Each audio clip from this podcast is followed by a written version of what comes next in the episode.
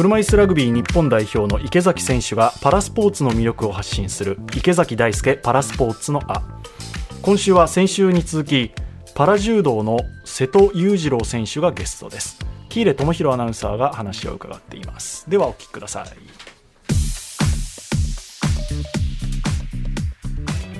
柔道人生を改めて教えてもらえますか？小学校低学年ぐらいまでは地域の大会でたまに入賞するぐらいの地位にはいたんですけど、だんだん学年が上がっていくごとに体が小さかったこともあって全然勝てなくなって中学校の3年間でも結局公式戦は1勝しかできなかったですし高校に上がってからも負けてたと思いますね。はい。柔道に関してはハンデが少しずつ出てきたってことですけれども、はい、日常生活とかお勉強とかってどうなんですか？そこにはあまり視覚障害がある云々で不便を感じたことはなくて、まあそれは周りの方々の助けがあったからこそというのはあるんですけれど、学校では基本的に前の方の席に座らせてもらって、単眼鏡っていうまあ望遠鏡みたいな道具で黒板覗きながらノートを取ってましたし、勉強って基本的に手元の文章さえ読めればいいので、手元のものを読むのにはそこまで顔を近づければ読めるっていう程度で、あまり苦労はなかったので、比較的勉強が好きなこともあって、それなりに中学までは成績を出すことができました。いつパラ柔道へ転校されたんですか？高校3年生の夏なんですけれど、福岡で金秋期っていう高校柔道の全国大会が開かれるんですけど、まあそこに参加することになって、メンバー表みたいなのを顧問の先生が提出された時に、それを見て新聞社の方が弱視の選手がいるってことで取材に来られて、で、その新聞記事を見た視覚障害者柔道連盟の方からお誘いをいただいて、その年の8月に浜松で行われた学生の視覚障害者柔道の大会に出ることになりました。パラリンピックを意識し始めたのはいつ頃ですか？高校3年生の秋に全日本の大会に出場して、そこで藤本さんと初めて対戦して、完敗だったんですけれど、そこで、まあやっぱりこの人に勝ちたいなっていうふうに思ったのが、藤本さんに勝つっていうことはイコールパラリンピックだというふうになって、そこからパラリンピックを意識するようになりました。いや、僕も島川選手っているんですけど、はい、その選手がいたからこそ、ここまで来れて、その島川選手がいろいろ教えてくれたり、背中で語ってくれたり、もうずっと一人で引っ張ってくれてる姿を見て、憧れて、ここまで来てるっていうのがあるので、同じその環境にそういう人がいるっていうのは、すごく影響力があるなって思いますよ。僕もそういう同じ状況にあるので。だからすごい気持ちがわかる。パラ柔道を慣れたのはいつ頃ですか？視覚障害者柔道始めて、まあ1年ちょっと経った頃ですかね。初めて藤本さんに勝った頃になってようやく慣れたって言えたんじゃないかなと思います。えじゃあ慣れるまでどのくらいかかったってことですか？まあ1年3ヶ月ぐらいですか。まあそもそも試合があまり多くないことと、地元でその視覚障害者同士の練習というのがなかなかできないこともあって、実際のその視覚障害者柔道の戦い方っていうのを学ぶ機会はものすごくやっぱ少ないんですね。うんうん、でそれをまあ貴重な機会、試合だとか合宿だとかでしっかり学んで、それを地元に持って帰って何度も何度も練習するっていう、そのパターンで練習してたんですけど、それでもなかなか身につくのには時間がかかって、まあ1年以上かかりましたね。え、じゃあ練習は今、どこで誰としてるの？今は福岡教育大学の柔道部で、健常の選手たちと一緒にやってます。その健常の人と一緒にやって、もちろん組手からやるってことだよね。はい、組手争いもやってますし、試合が近づいてくると、組み合った状態からの練習に付き合ってもらってます。勝てる？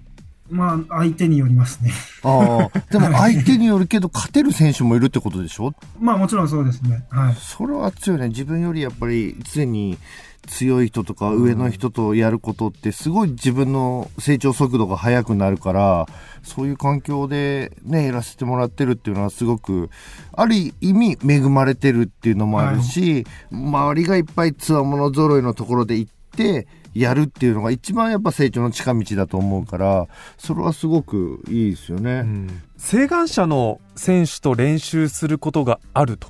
そのメリットってどんなところにありますか？請願者の方が基本的にはやっぱレベルが高いっていうのがまず一つあって、そしてかつその請願者が組み合ったところからやる柔道っていうのは、視覚障害者が組み合ってから始める柔道とはちょっと違うんですね、やっぱ。視覚の情報があるからなのか、単純な経験の差なのかはわからないんですけど、どっちでやった練習でも必ず自分の身にはなってると思ってるので、そういう意味ではやっぱ向こうの土俵で戦えるだけの実力があればもちろん視覚障害者柔道でも勝てるようになるというふうに思ってやってます。相手は見えてるから動きを見てババって動いてやれる。でもそれを瞬時に反応しなきゃいけないわけでしょ、はい、その手から伝わる感じで、はい、ってことはもう反応速度はめちゃめちゃ鍛えられるよね。かなり鍛えられてると思いますしずっと繰り返しやってるのでそれがもう体に染みついてるから今だったらほとんどの場合はあまり考えずに体が動くんじゃないかなと思います大会もパラの方もそうじゃない方も出てるってことですよね？大学を卒業して以降はあまり請願者の試合に出る機会が減ったんですけれど、まあ、今後も機会があればどんどん出ていきたいというふうに思ってます。それどっちも出ようって思ったきっかけみたいなのあるんですか？そもそもそこに特に何も違和感はなくですか？特に何もそういった考えを持ってたわけではなくてまあどっちかしかできないわけじゃないのでどっちもできるんだったら、まあ、もちろんどっちもやった方がそれは楽しいですしいろいろ経験もできますからすごいな、でも、両方出れるって。だって自分たち車椅子ラグビーってインドアとアウトドアですからね。両方できないうん、ただ両方できるんだったらね、今二刀流って流行ってる言葉があるけど、はい、どっちでやったって自分プラスになるわけじゃないですか。そういう環境でやれるそういうところにやっぱ挑戦するっていう気持ちはやっぱすごく大切だしすごくいいなと思って、うん、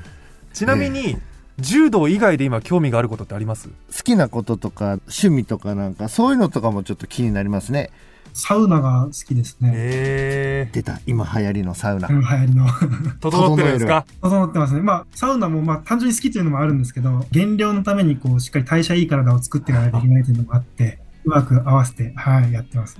え、じゃあ、まあ、サウナとか行くじゃないですか。はい。じゃあ、そういう普段の生活的にはもう全然何も問題なく行ける。サウナとか行くにしても、見えてる人だったら、サウナの入り口からヒュッと覗いて、満席だったらこうスッと出てくるじゃないですか。うん、それがわかんなくって、入って満席なのにただうろうろして何もできないまま出てくるみたいな、ちょっと変な人みたいなことにたまになるんですよね。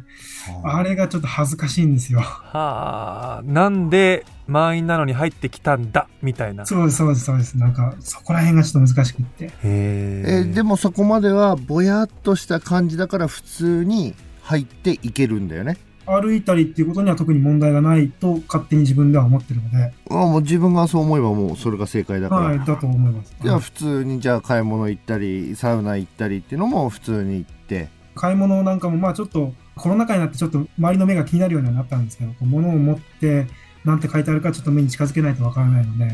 あ、そこぐらいですかね。うんうんうん。でもそれまではね全部自分でできちゃうというのはもう全然いいし、はい、まあ確かにサウナ入って満席でサウナだからもちろん裸だろうしそこでね一周して出るのってそれ恥ずかしいよね。恥ずかしい。ね、変なことしてるつもりないのに、いやそう見られるってことですよね。まあ、それはでも、瀬戸さんの問題じゃなくて、理解する側の問題ですから。まあ、もちろんそうですよね。ねだからこうやってこれをみんなに知っていただくことで、あ、じゃあ、商品を手に取って近くで見てる人は、こういう障害があるんだとか。逆に気づかれないことってあるんじゃない？自分だったら車椅子だからさ、すぐわかるじゃない？でも瀬戸君とかだったら、